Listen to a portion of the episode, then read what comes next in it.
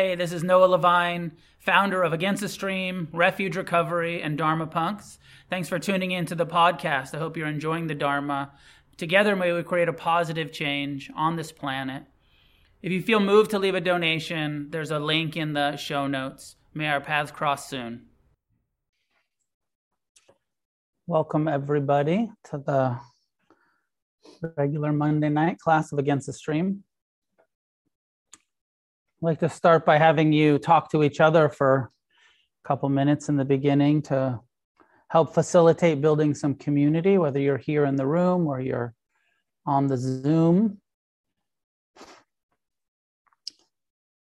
I'm in a series uh, since the beginning of the year on the life of the Buddha and the core teachings of the first, the first teaching and the consistent teaching of the Buddha, the Four Noble Truths, the Eightfold Path. Tonight's topic is the third truth, or the third factor, excuse me, of the Eightfold Path, which is um, communication, speech, and communication.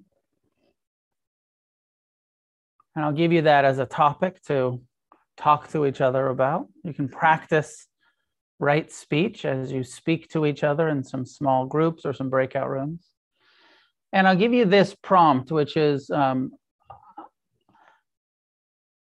three aspects of um, wrong speech, unskillful speech, ways that we create negative karma for ourselves with our communications, um, are uh, gossiping. So you can reflect on your relationship to gossiping, to um, tale bearing, spreading rumors, uh, gossiping. Uh, harsh speech, using your language in a intentionally harsh way with the intention of causing harm. Not not not swearing as a exclamation point or uh, sense of humor but you know actually being you know harsh and and harmful with your speech. Or um, dishonesty communi- communicating things that aren't true or omitting the truth when it is appropriate, um, and all of the levels of dishonesty that we participate in the exaggerating, the minimizing, the rewriting uh, the narrative, the, the um, so as you reflect on your communication style and tendency and practice, what do you think you is, is most challenging for you to abstain from? Is it harder to uh, abstain from lying and being dishonest in some ways with your communication? And also think of this as all forms of communication, not just what's said, also what's written. And, you know, of course, in this day and age, everything that you post on social media is speech, even just a picture, even just a meme, whether it's your meme or someone else's meme, that is communication that you are karmically responsible for putting out in the world or you know perpetuating in the world. Um, so all forms of communication. What's most challenging for you? Lying or not lying? Harsh speech out of that moment of anger or fear or self-righteous indignation telling someone to go fuck themselves, flipping people off in traffic, also a form of speech. Sign language counts, also a communication. Um, or gossiping. Uh, so seductive to be like, you know what I heard? I have no idea if it's true or not, but I heard this really cool, juicy thing and let's spread it. I wasn't there. No proof. I heard it from a friend who heard it from a friend that read it on Instagram. but let's talk about it. Let's keep this going. May or may not be true. So what's where, you know, maybe you see yourself in all three of those examples. Oh, sometimes I am harsh, sometimes I lie, sometimes I gossip. I do all three at the same time. I harshly gossip while lying.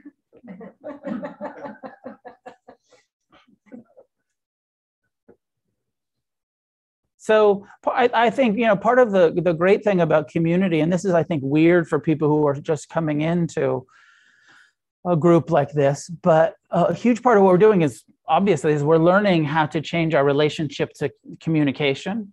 And we do that by practicing. You know these small groups that we do at the beginning of class each week is an opportunity to to connect and to communicate and to practice mindfulness of our our speech and mindful listening.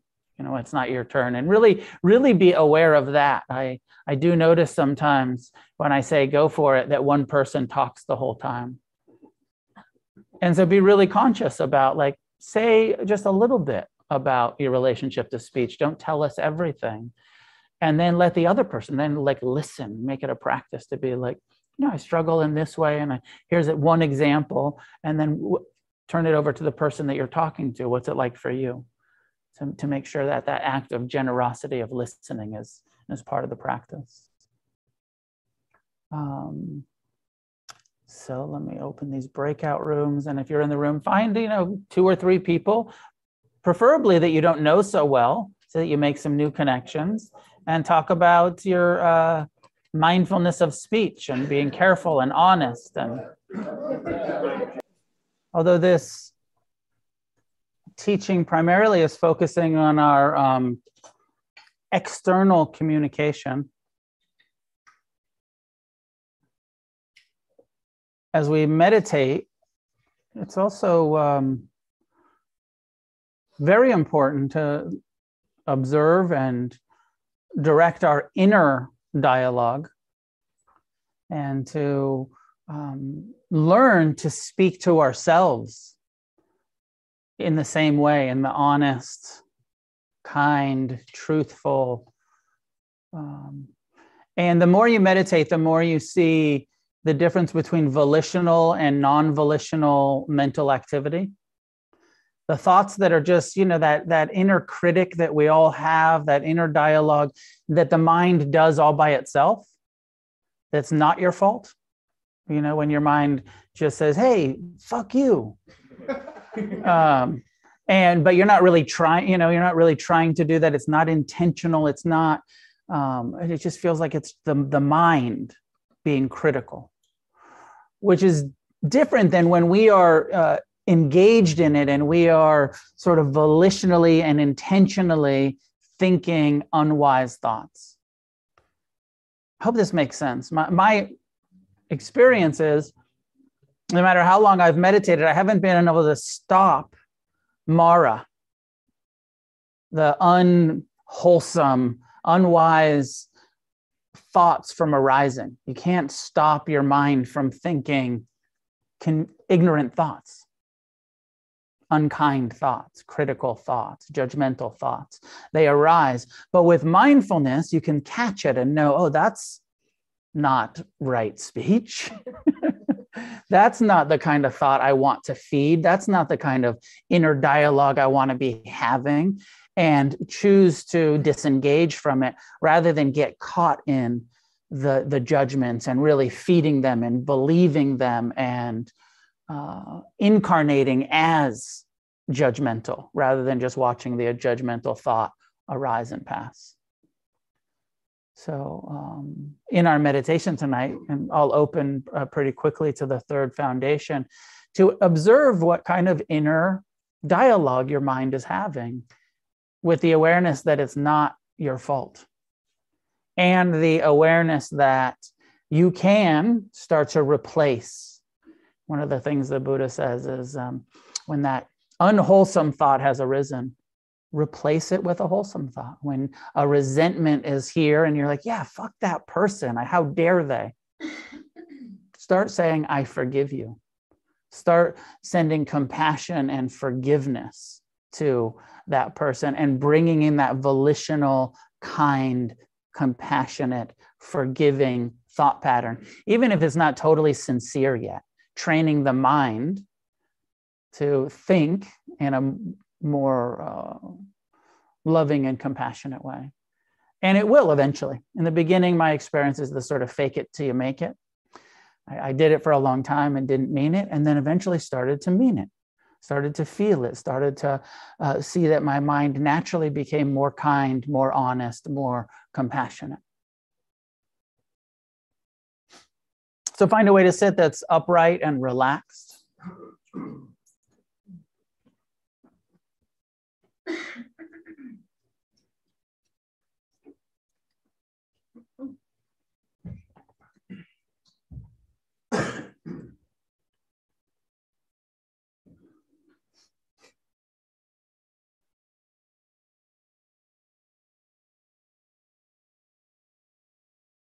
Allowing our eyes to be gently closed, we establish non judgmental present time awareness of the body, of the heart, the mind, the sense doors.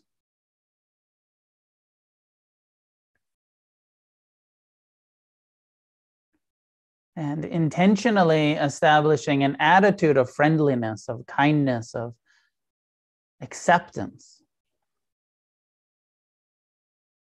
Accepting this mind as we train it, this body, as we investigate and tolerate and appreciate it.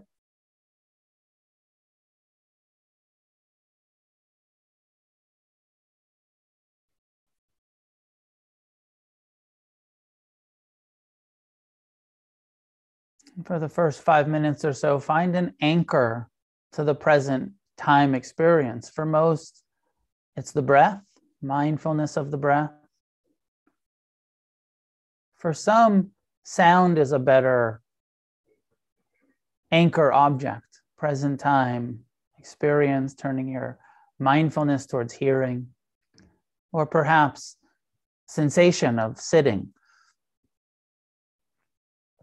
focusing your attention on the sensations created by contact with the chair, the cushion.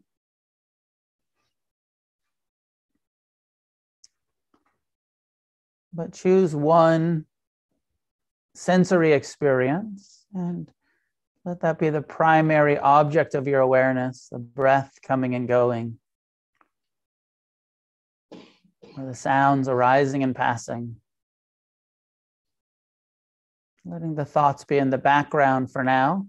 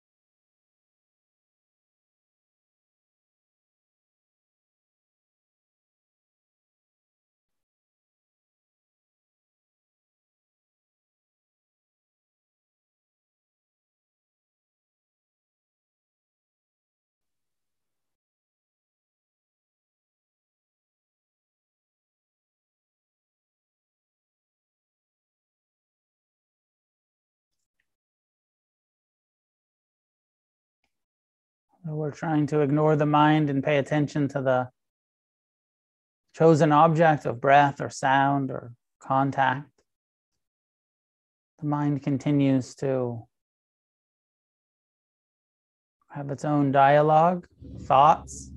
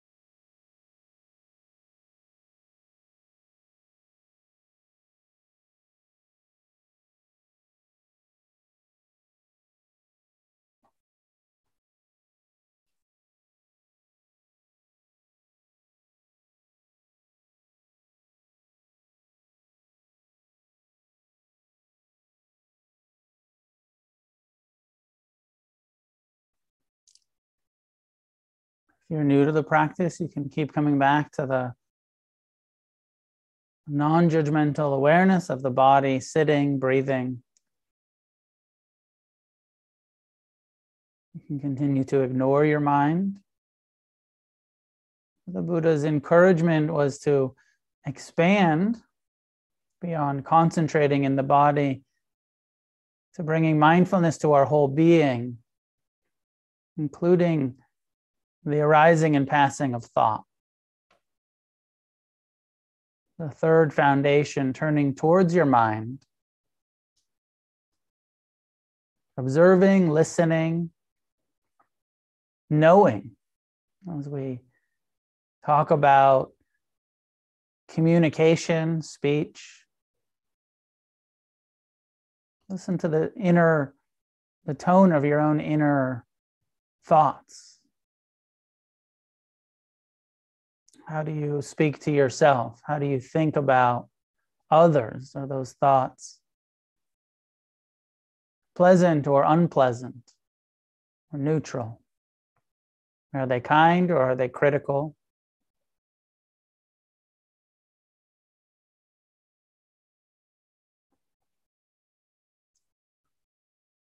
How much of what our mind is saying isn't even true? Fear based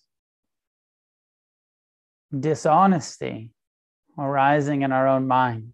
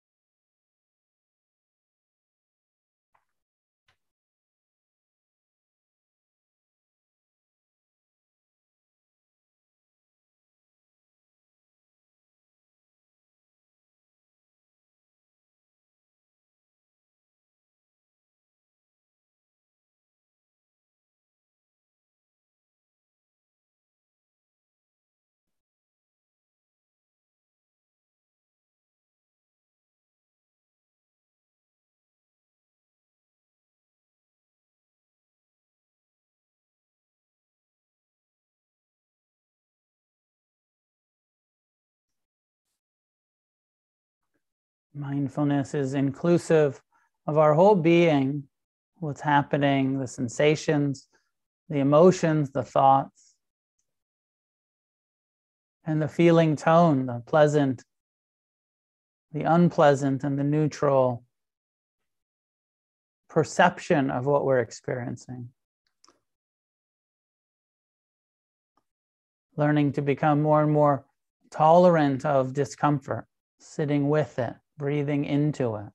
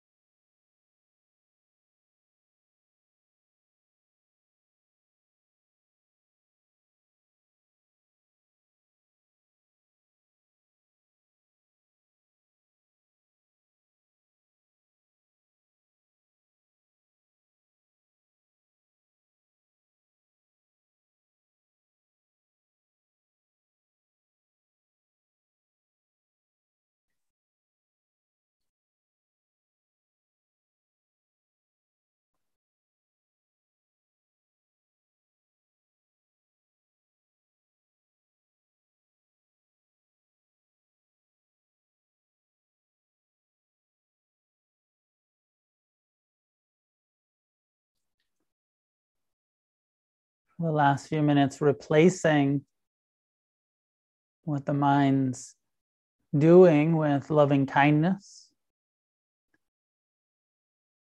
by saying the phrases May I be happy to ourselves. May I be at ease. May I be free from suffering, generating unconditional friendliness and kindness towards ourselves.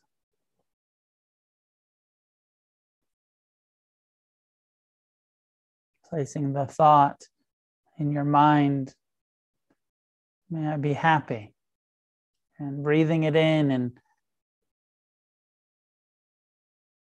whether you mean it or don't mean it. May I be at ease. Remembering that this means that we aspire to be at ease with our experience just as it is, pleasant or unpleasant, joy or sorrow,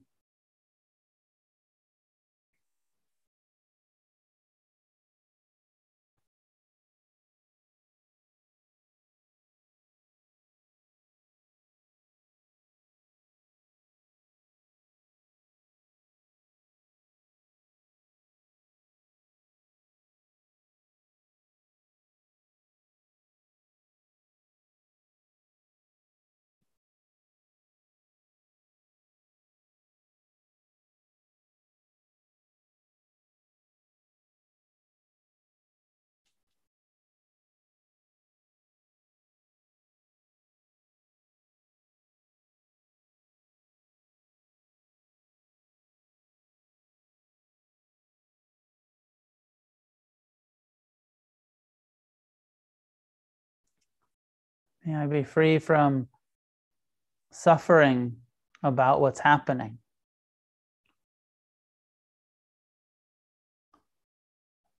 The suffering of clinging, of craving,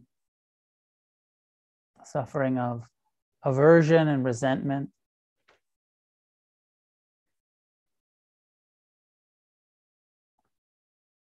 The suffering of believing the confused thoughts that my mind experiences.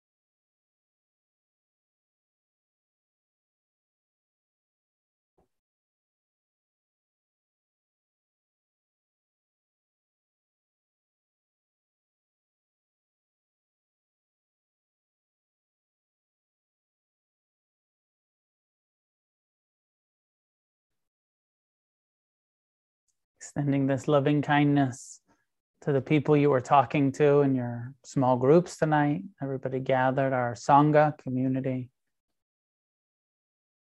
Wishing for happiness and ease and freedom for each other, just as I wish to be happy, I wish for your happiness. May you be at ease with your experience just as it is. May you be free from suffering about your experience in your mind and your heart and your body. Free from suffering about the experience in this world.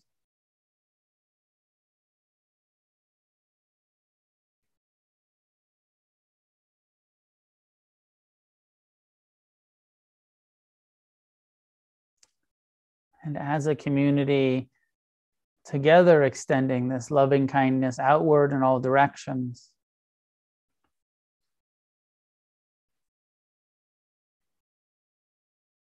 Until we include all living beings in all forms, all realms of existence, all sentient, the seen and the unseen.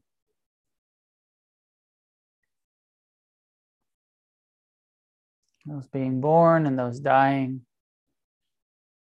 May all living beings learn to be at ease. May all living beings do what needs to be done to experience the freedom from suffering that's possible.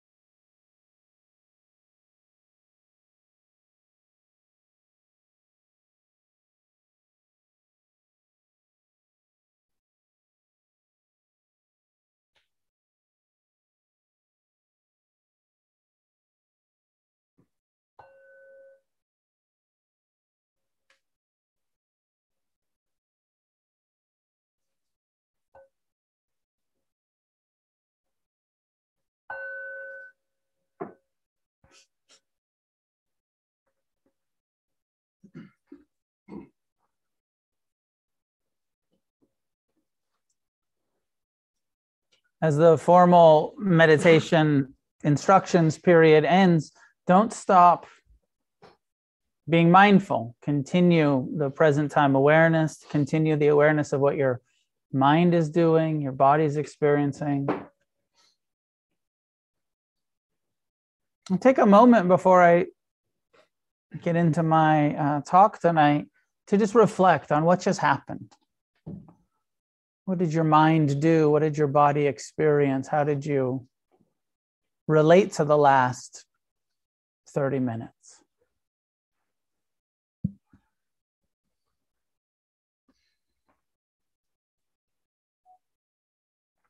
How much of the inner dialogue was volitional? You were making some plans, thinking about some shit, intentionally, really indulging and how much of it was non-volitional. You were really trying to be with the present embodied experience but the mind kept wandering thinking calling for your attention all by itself without like i wasn't trying to think but my mind kept suggesting all kinds of shit to think about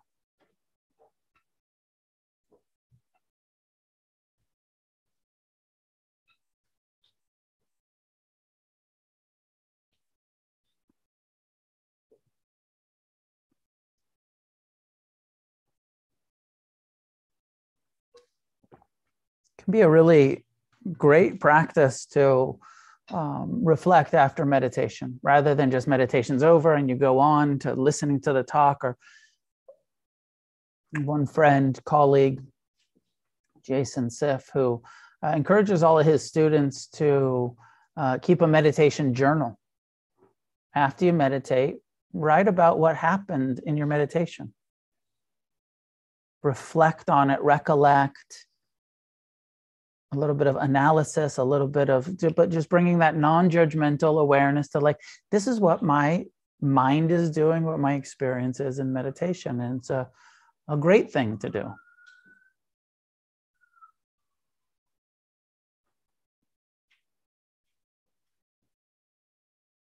So, our topic tonight is the third factor of the Eightfold Path about communication. Still in the series of the Buddha explaining his path to awakening to his friends at Saranath. First turning of the wheel, it's called, where he first uh, put into words how he came to his awakening and was explaining to his friends. that awakening is possible and that this is how we get there starting uh, you know last couple weeks understanding karma cause and effect the importance of of our intentions on karma last week we talked about. Tonight is also about karma. I mean almost all of this teaching is about karma.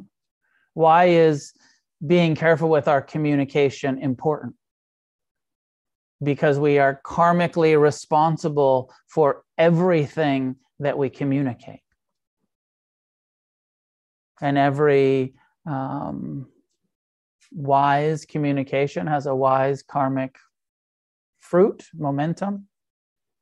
And every unwise, unskillful communication, we're then creating some negative consequence for ourselves.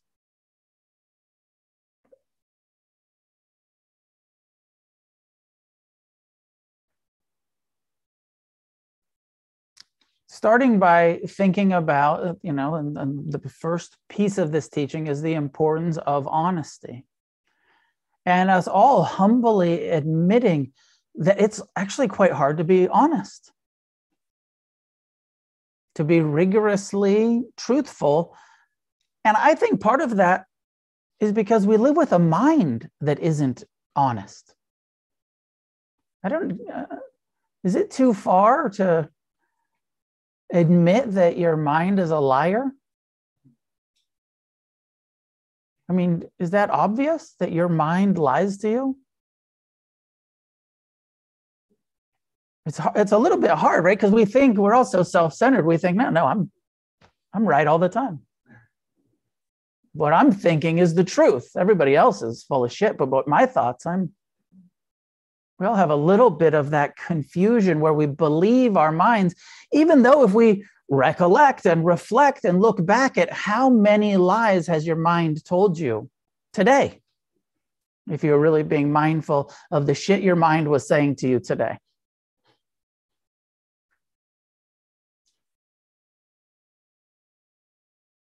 There's this um,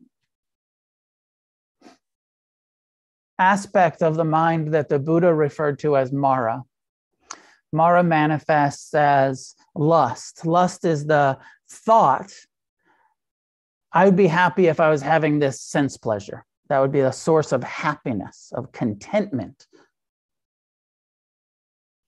Mara manifests as um, anger and resentment. And uh, if I got revenge, I'd be happy if I caused harm to this person who has harmed me, if they were suffering, that would be good. Mara manifests as unworthiness and self doubt.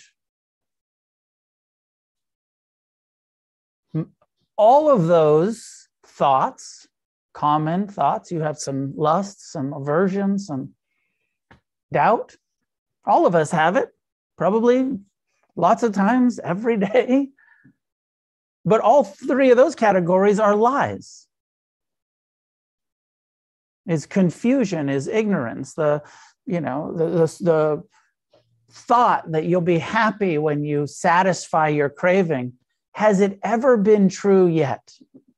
How many cravings have you satisfied so far in this incarnation? How many millions of times did you get what you wanted? Whether it was a fucking sandwich or uh, whatever it was.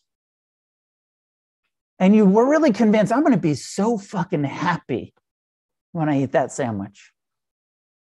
And maybe, I mean, hopefully you've had some amazing sandwiches. And it's been really satisfying for 15 minutes. And you had that experience. But the idea of like, no, I'm going to be like maybe sandwich is the wrong example, but so often when we're lusting after a sense pleasure, and it can be food or it can be sex or it can be a material thing or an experience that we think I need to have, and it's going to money, success, a new motorcycle, a new car, a new pair of shoes new tattoo. Fuck, when I get my head tattooed, I'm gonna be stoked. the topper, that's it. Just whatever that thought of craving. And, you know, we all hopefully you're at the place already where you're like, yeah, those everything's so impermanent. It's and that craving for the next thing is so repetitive, nothing works. But my mind keeps telling me this one will work.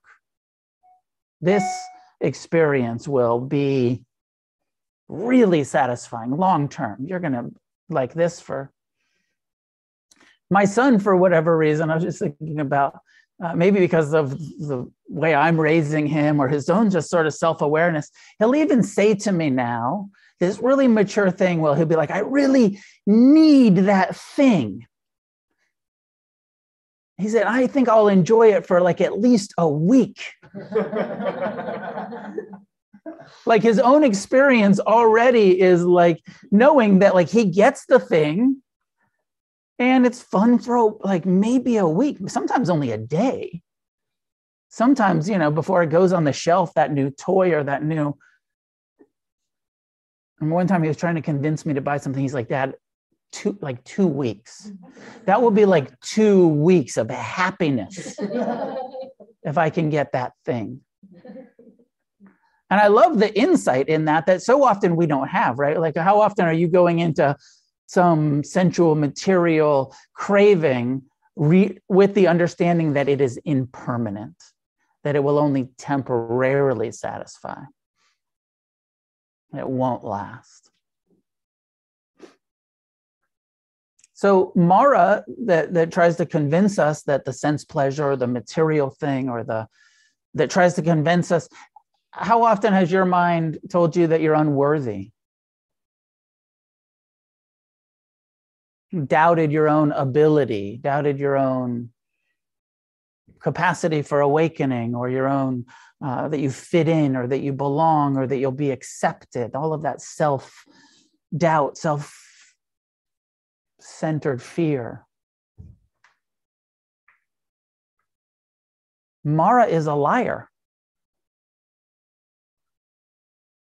And I think that this is important because we all have it. It's the human condition. We all live with this mind that lies, that tells us things that are not definition of lying, saying something that's not true. And our minds say shit that's not true over and over. But we tend to believe it. And then we tend to start communicating things that aren't true.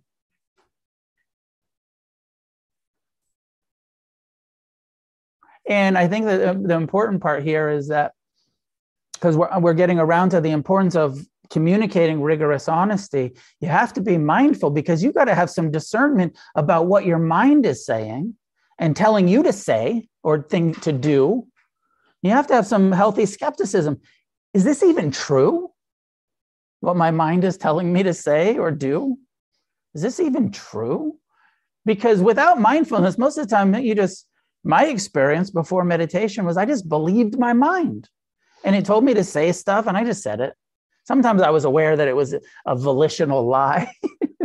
Sometimes I wasn't. I actually thought I was telling the truth and later realized, God, I was so full of shit. I didn't even know how full of shit I was because I wasn't mindful and didn't have any discernment on what thoughts were trustworthy and ones what was just out of fear and out of conditioned ignorance.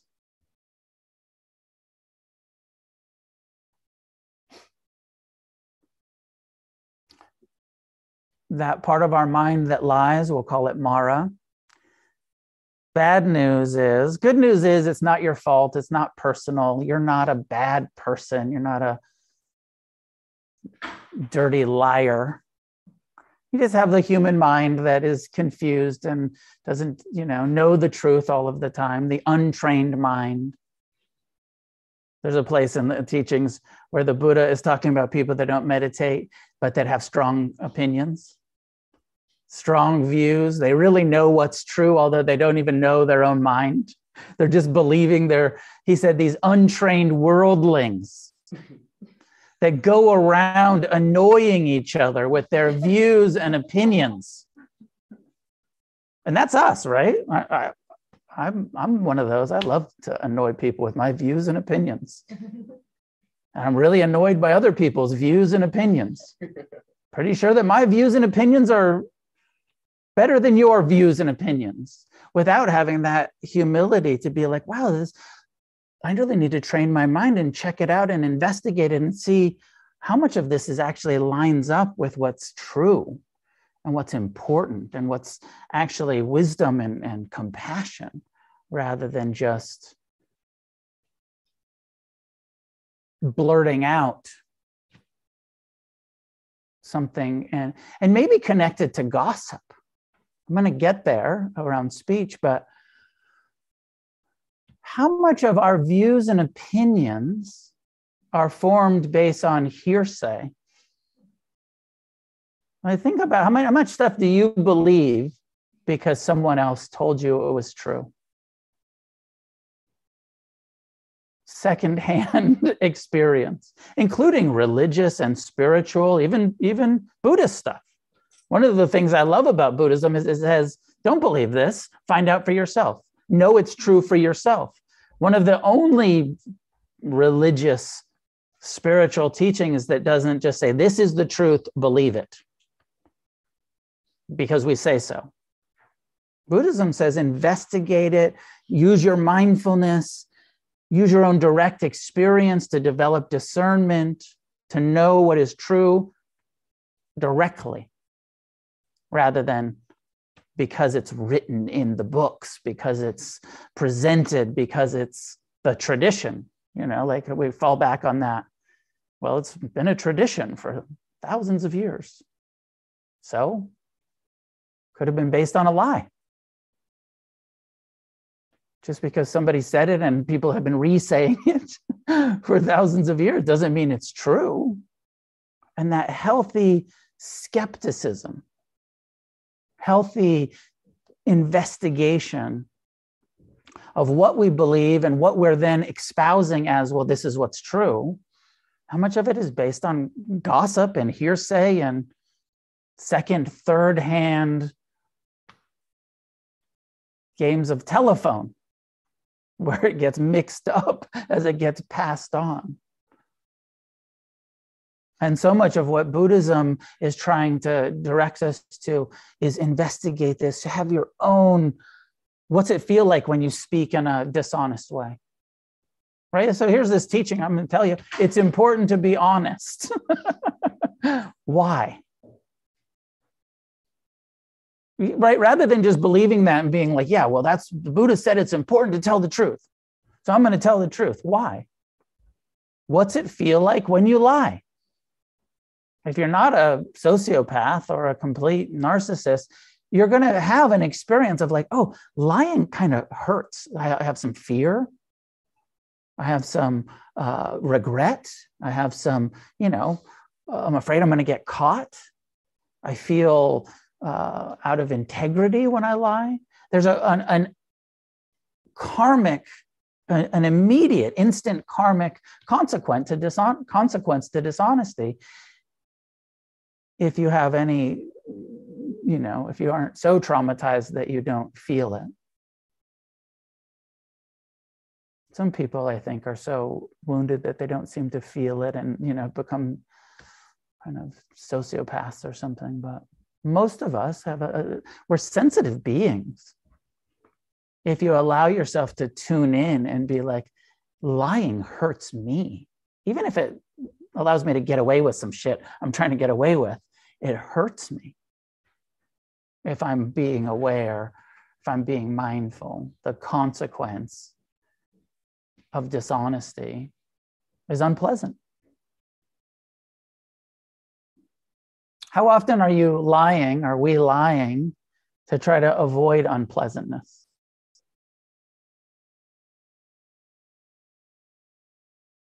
My parents, for whatever reason, um, really believed, and I, I get into this a little bit as a parent too. Really believe that it was really important to lie to the children to try to protect them. I do this a little bit. I, I, I think one of the main places that I'm probably a little bit dishonest is with my kids about stuff that I feel like I'm trying to protect them from. Like my kids at one point, you know, kids go through that um, death awareness phase. And then they start to ask you, like, well, are you going to die? Like, we could die at any moment. And you don't want to be too rigorously honest and be like, yep, this could be it for us. I might not make it home. Goodbye forever, just in case. Like you, you know, so there's this sort of subtle dishonesty of like, yeah, well, sure, we're gonna die, but probably when we're really old, statistically, we should live till about 80, be okay. And it's this kind of bullshit, right? It's this little bit of, then maybe it's skillful, maybe, you know, in order to not traumatize children, you have to lie to them a little bit. But I saw my parents do it into my adulthood, where they would continue to lie and be like, well, we don't want to. You know, my father was terminally ill at the end of his life. And I was like, what's going on? He's like, oh, I'm fine. Totally lying about rather than just being honest and saying, like, I'm dying.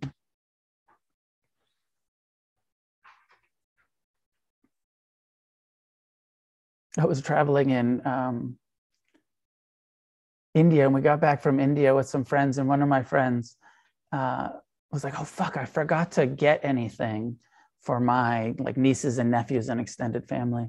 So he went down to the beach and he filled up a bunch of tubes with sand from the California beach.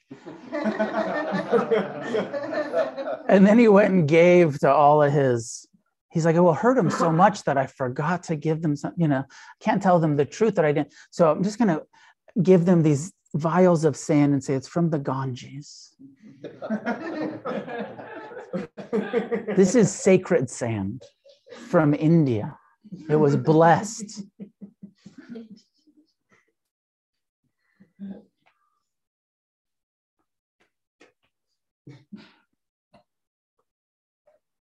So thinking about how often you are um, dishonest we are dishonest and and why? Why why am i dishonest sometimes? Or even on that subtle level of exaggeration.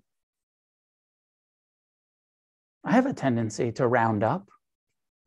I just watch my mind to do it you know even with like uh, how many people are in the room I'm like well there's 47 i'm 50 there's 50 no there was 47 but my mind will you know just sort of exaggerate it a little bit. And usually uh, in something that feels good.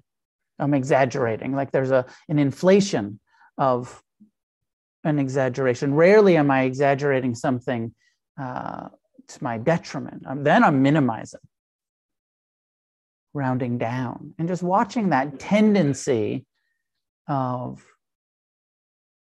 rather than just the facts, a little bit bigger than it actually was, a little bit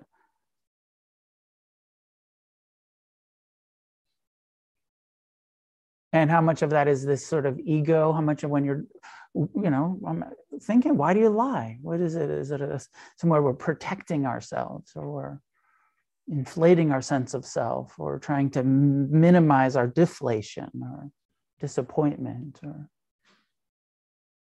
trying to get away with something? We've done something unskillful and we're not being honest about it or... so when it comes to communication to protect our karma, a commitment to honesty, and the humility that knows this is going to be a long term, lifetime practice. And that you're battling a mind that's not very awake and not very honest and not very clear a lot of the time about what's true and what's not true. That has a lot of delusions and a lot of self centered, self protective tendencies.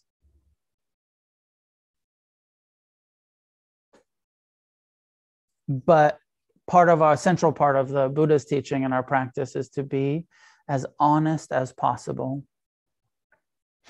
And then also the act of, and this isn't so much in Buddhism, I get this more from the 12 steps, but I find it so important uh, to make amends when we're not honest.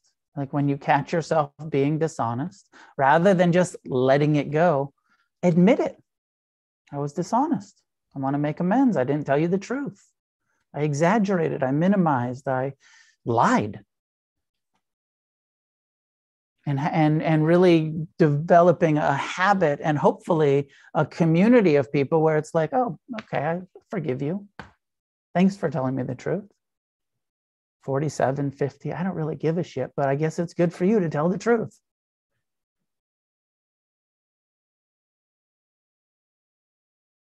And it is, it's so important.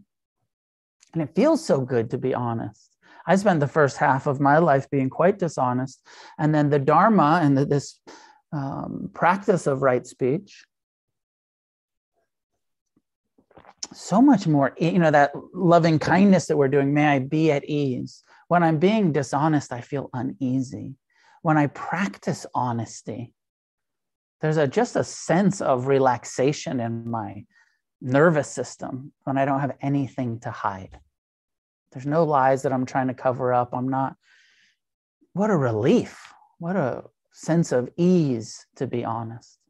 Even if it means that sometimes there's those difficult conversations where you have to be honest with somebody that you don't really want to be.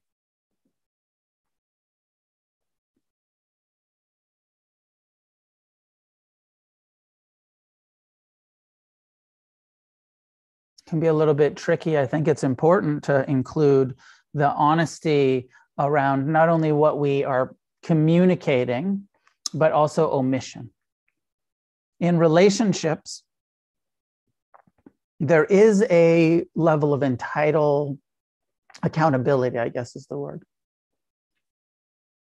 Depending on the level, you know, the level of your relationship with that person, uh, the accountability that it is necessary and appropriate to tell this person the truth and to not omit it. When you know you've done something or experience you know something has happened that you don't really want to admit. And you say well i'm not lying. I'm just not telling the truth.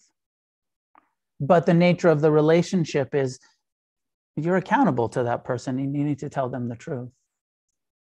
And by not telling them the truth you experience that discomfort of dishonesty, the karma of dishonesty. Omission is a form of lying. When that, and when you, and you know it, you know when it's the appropriate time and you're not saying it because you feel some guilt, you feel some regret, you feel some, I should be saying this and I'm choosing not to because it'll be uncomfortable. So, honesty, you get the picture, we're practicing it, developing it, making amends when we're not. Truth, speaking. And now, when we get to the place of honesty, then we have to develop the um, discernment is telling the truth in this situation uh, is it the appropriate time to tell the truth because timing is huge in communication you ever been in that kind of like where you're in an argument with somebody and you're like, oh, I'm going to tell you the truth? It's like, nah, tell them the truth, but it doesn't have to be, you know, sometimes it's the wrong timing. You're heated already, you're defensive, and it's coming from. So, is it true? Is it useful? Sometimes there is some things, and that's where the omission, where it's true and it's useful and you're choosing not to. But when it sometimes it's uh, true, but it's not useful. Sometimes people, um, you have to use some discernment about, you don't want to go around being judgmental. You're like, well, it's true. Yeah, but it's not useful.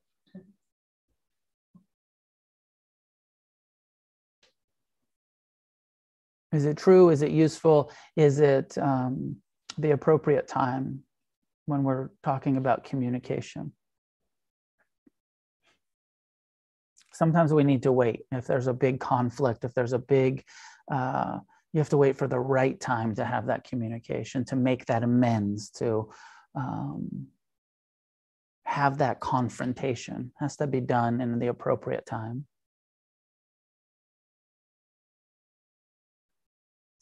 And the more we're practicing the loving kindness and the compassion and trying to develop this habit of uh, friendliness and, and compassion, then we also want to look at is what I'm saying true? Is it useful? Is it the appropriate time? And is it coming from a place of kindness? Is it coming from a, a good place, a place of um, friendliness? Rather than it's true, it's useful, it's the appropriate time, and I totally want to hurt you. Because, you know, sometimes we can use the truth as a sword, as a punishment as a um, and then might not be the right time when we're still in that intention to cause harm connected with last week's the second factor. Are we having an, an intentional communication that's free from the desire to cause harm? Now sometimes there are experiences where it's true it's useful you're coming from a good place and it's still going to hurt their feelings still going to cause some harm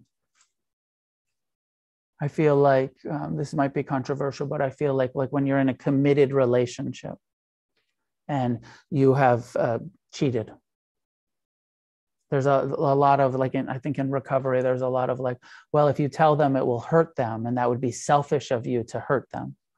My opinion, and I believe supported by the Buddhist view, is that if you've broken that kind of commitment, it's your job to tell the truth and to know that it's going to hurt them, but that they deserve to know what is actually happening in their relationship, what has happened in their relationship, rather than I'm going to lie to you to protect you, but really to protect myself. So that kind of rigorous honesty, even though it's going to cause some harm. It's uh, the appropriate harm to cause in that case. It's the consequence of our action to be fully honest.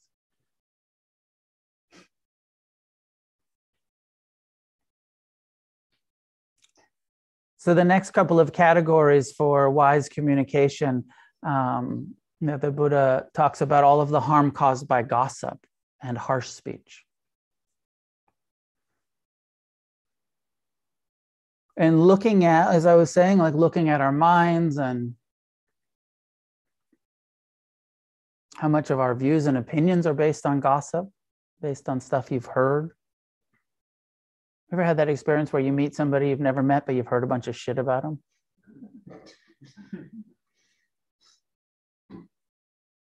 Never had a direct experience with the person in my life, but I already have an opinion. Already have a view. I've, I've heard things, heard some gossip. People say, and sometimes it's positive right? Not just negative gossip, but like, oh, you know, all your friends are like, oh, yeah, this band is amazing. And you go see the band and you're like, what? This is supposed to be amazing. I had a huge expectation based on all of the praise I'd heard third hand. And then my direct experience was like, these guys are terrible.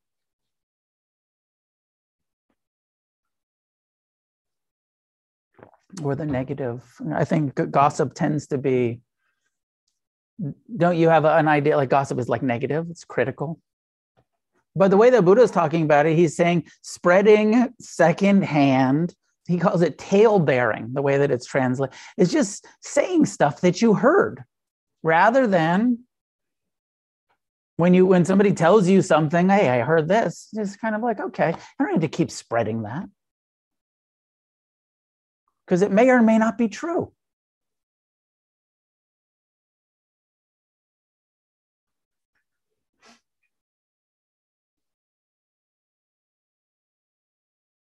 Mara's a gossip. The mind. Mine is. My mind loves to talk shit about people. Mara is just like, yeah, you know what I heard?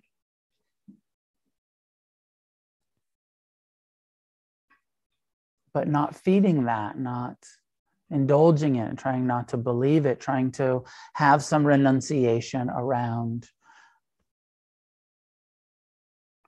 Try a practice.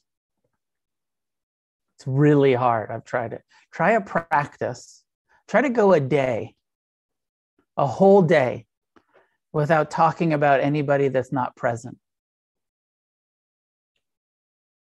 Only communicating with the people about the people that you're with. Keep it just in this. It's really hard. You'll find you'll have very little to say. not that all talking about other people is gossip. It's not. Sometimes, you know, you're talking about mutual friends and experiences, and it's not all gossip, but just watching how much of our communication is about other people that aren't present. And how much of what you say about other people that aren't present would you say in their presence?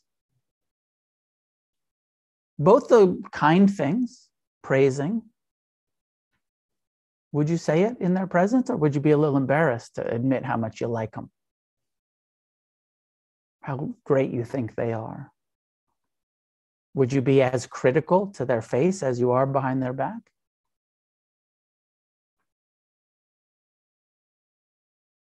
You know, I've, I've got a lot of direct experience with uh, gossip and uh, being a public person and a teacher for all of these years and this kind of pseudo scandal that happened in our community a few years ago. I heard so much gossip.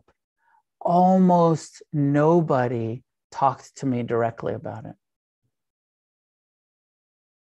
Very few people talked to me directly about what was being said lots of stuff. I mean, I read about it on the internet, but almost nobody actually communicated with me about what they had heard and what they were spreading, and almost nobody. That kind of like so easy to do it out there. And so, so much of our practice is direct communication. Rather than talking about each other, let's talk to each other.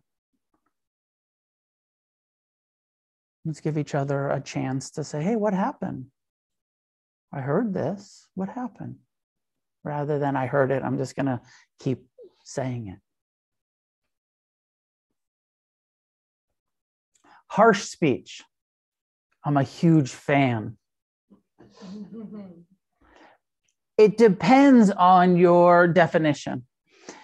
I think that, you know, what the Buddha is saying here is speech with the intention to cause harm, harsh. But when it comes to swearing, some people's puritanical conditioning experience all swearing as harsh. If you say fuck, it's offensive. But you can say fuck with the intention of just an exclamation point. Fuck yeah. Some people experience that as harsh. I, for years, was teaching in the big, you know, the establishment retreat centers, and I would often get told that, you know, some of the elders felt that my speech was inappropriate because you were swearing in front of the holy Dharma hall. And my attitude was always like, that's bullshit. because I probably wasn't and maybe sometimes it was true, but I probably wasn't. I rarely, especially when I'm teaching, say things intentionally to cause harm. I'm just swearing because it's my uh, habit and it's a kind of lazy punctuation and uh, exclamation and and it's the language of the people and you know this is uh, after the buddha started teaching and and then other people were going to go teach and they said should we keep it in this tradition? Should we say it just the way you said it? How should we teach? And he said, translate it. Every people that you, and this is in India where there's all of these different dialects, you know, like dozens, maybe hundreds of different dialects. They don't all speak the same. So he says, when you come into contact with the different people that speak in different uh, languages, translate it to the idiom, to the language of the people that you are speaking to. So I, I always had this sense as a Dharma teacher that I'm mostly speaking to people who speak fuck you, mostly. and that's not always true, right? Like there's definitely people who show up and are like, I really want to learn meditation and I don't speak fuck you and it offends me. and it feels harsh, gratuitous.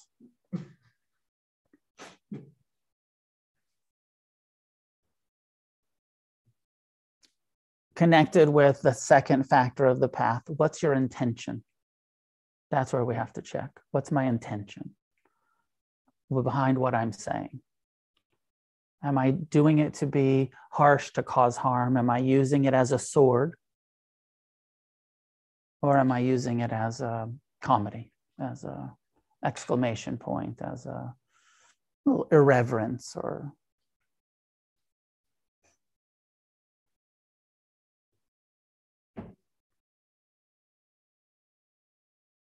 I'll leave it there for tonight. What are your questions, comments, clarifications about the practice of, and this is, I've always felt like this is kind of the hardest part of Buddhist practice. You can meditate every day, be really disciplined about that. You can practice the precepts, but being careful with communication, which you have to do, unless you're like on retreat or living as a some sort of hermit, we're constantly communicating and on our communicating is constantly generating karma for us all day every day. So hard to be constantly mindful about what am i saying? Why am i saying it? Is it true? Is it useful? Is it the appropriate time? Should i wait? To really be aware. And it's so easy to go on autopilot and just start espousing our views and opinions and as though they're the truth so, any questions or comments? Please. Um, so, so I guess I have a question regarding uh, like the nature of the, of the, relationship between intention and maybe the, the karmic burden of, of saying something untrue, um, and reflecting on in my own experience with uh, honesty, and particularly like in relation to trying to you know uh, realign uh, what's it called? Character uh, character flaws and like 12 step programs right? And like really having a really challenging time with this concept of honesty because you know throughout most of my time in aa i felt like you know yeah like i, I know like textbook definition this is being dishonest but i don't really feel that bad about being dishonest because i feel like the intention there was not to harm somebody else or maybe i was allowing myself to maybe harm myself you know which i said was not as bad as harming somebody else. But then coming here actually in refuge and, and sort of doing the truth inventory and then learning more about sort of Buddhism in general and, and looking at this maybe more from the perspective of um, like dependent origination, where it's like looking all, like, like this has been the case. Like I've always been confused about honestly, like going all the way back, right? And like looking at well, people tell me like a like may, I mean I'm empathetic, right? And like I seem to be intelligent, and then realizing well maybe that was just you know, I don't really think there's a like nature imposes a morality, so to speak. So it's like, well, maybe I was just like, you know, I could read people and like knew kind of what I wanted, right? So I just I kind of use that to get what I want. Um, and then even like taking that back even further to like, oh, when we were on the savannah, right? Like it's probably better for these other people to like exaggerate that the lion's really big, you know, rather than like, you know, small, or that the berries are like really bountiful, you know, rather than barren, you know. And so I guess like coming at it from that perspective, I do feel like that makes sense to me where it's like, okay, now I understand like why this this line is there. You know, like it's not because I'm bad necessarily. It's just this thing that's been in the works like the whole time, you know? Hundred percent. Yeah. So I, I mean, I guess like I'm trying to even make sense of like, okay, how do I use that? Like, is that truthful? Like, is that not just insanity, or is like that something I can actually apply in the way that I do like come about to try to make amends, you know, for the times that I have been dishonest. Mm-hmm. Well, I hope that this conversation um, is helpful, which is all of what Buddhism is doing is just normalizing it.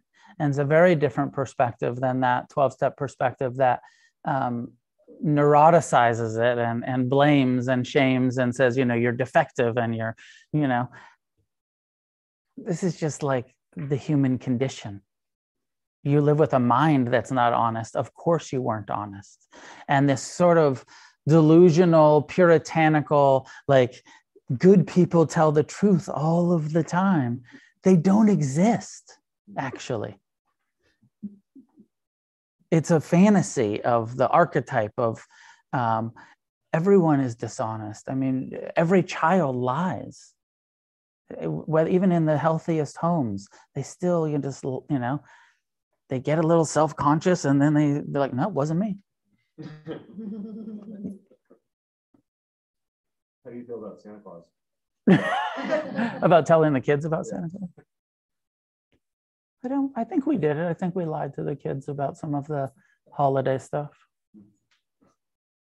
but not for long. And you know, I, I would do a thing where like I would just sort of reframe it for my kids. I'm like, I don't know. What do you think?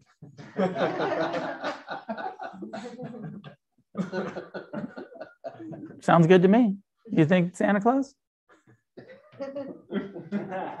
yeah, no, there's I don't know. There's I've I've been absolutely guilty of some dishonesty in parenting, and maybe there's even some karma in the dishonesty in parenting. Um, but I feel like if even if it is, it's worth it to protect, you know, with the intention of protecting and and letting, you know, some some delusions are useful for the human developmental process. The delusion of safety you don't want to pull that from people too soon.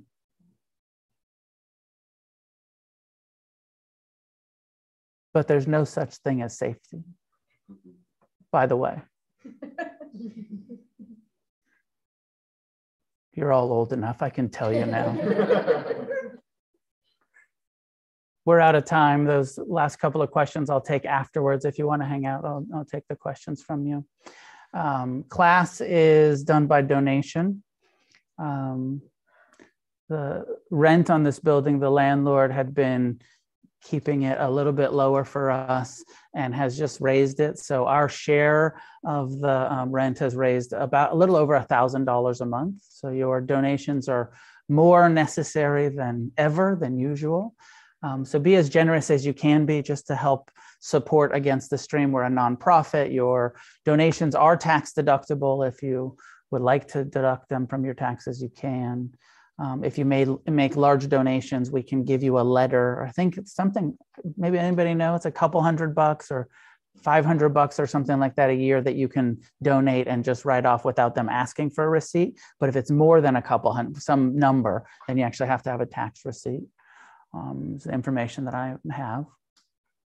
So please be generous. The drop-in class encourage you to donate around 15 or $20 if you can.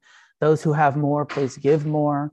Those who have less know that you're welcome here, whether you have anything to give or not. This class is, is offered freely. Everyone's welcome. And uh, it's expensive to maintain a meditation center. So please be generous at home as well as here in person.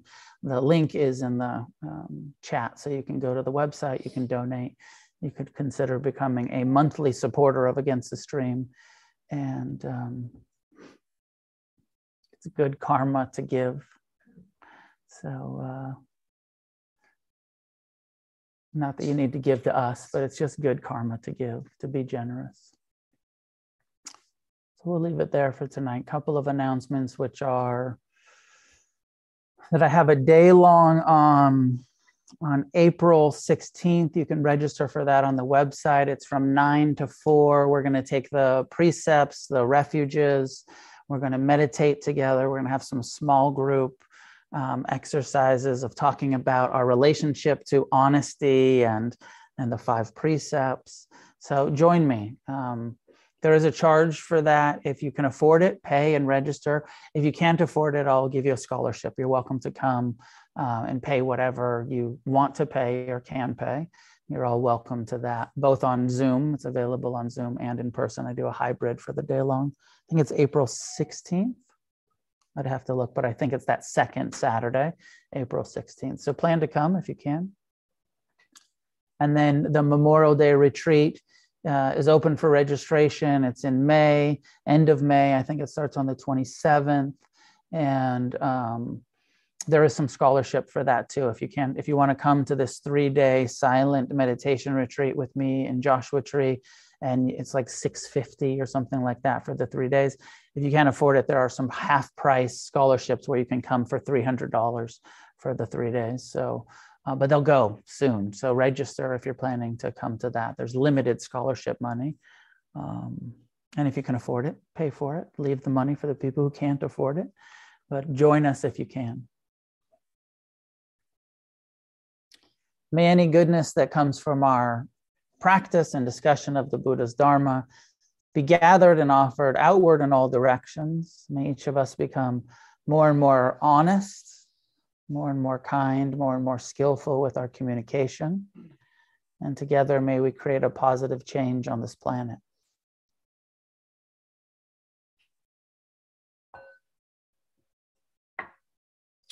And see you next time. Thanks for tuning in to the podcast. This is Noah Levine, founder of Against the Stream and Refuge Recovery. If you feel moved to leave a donation, there's a link in the show notes.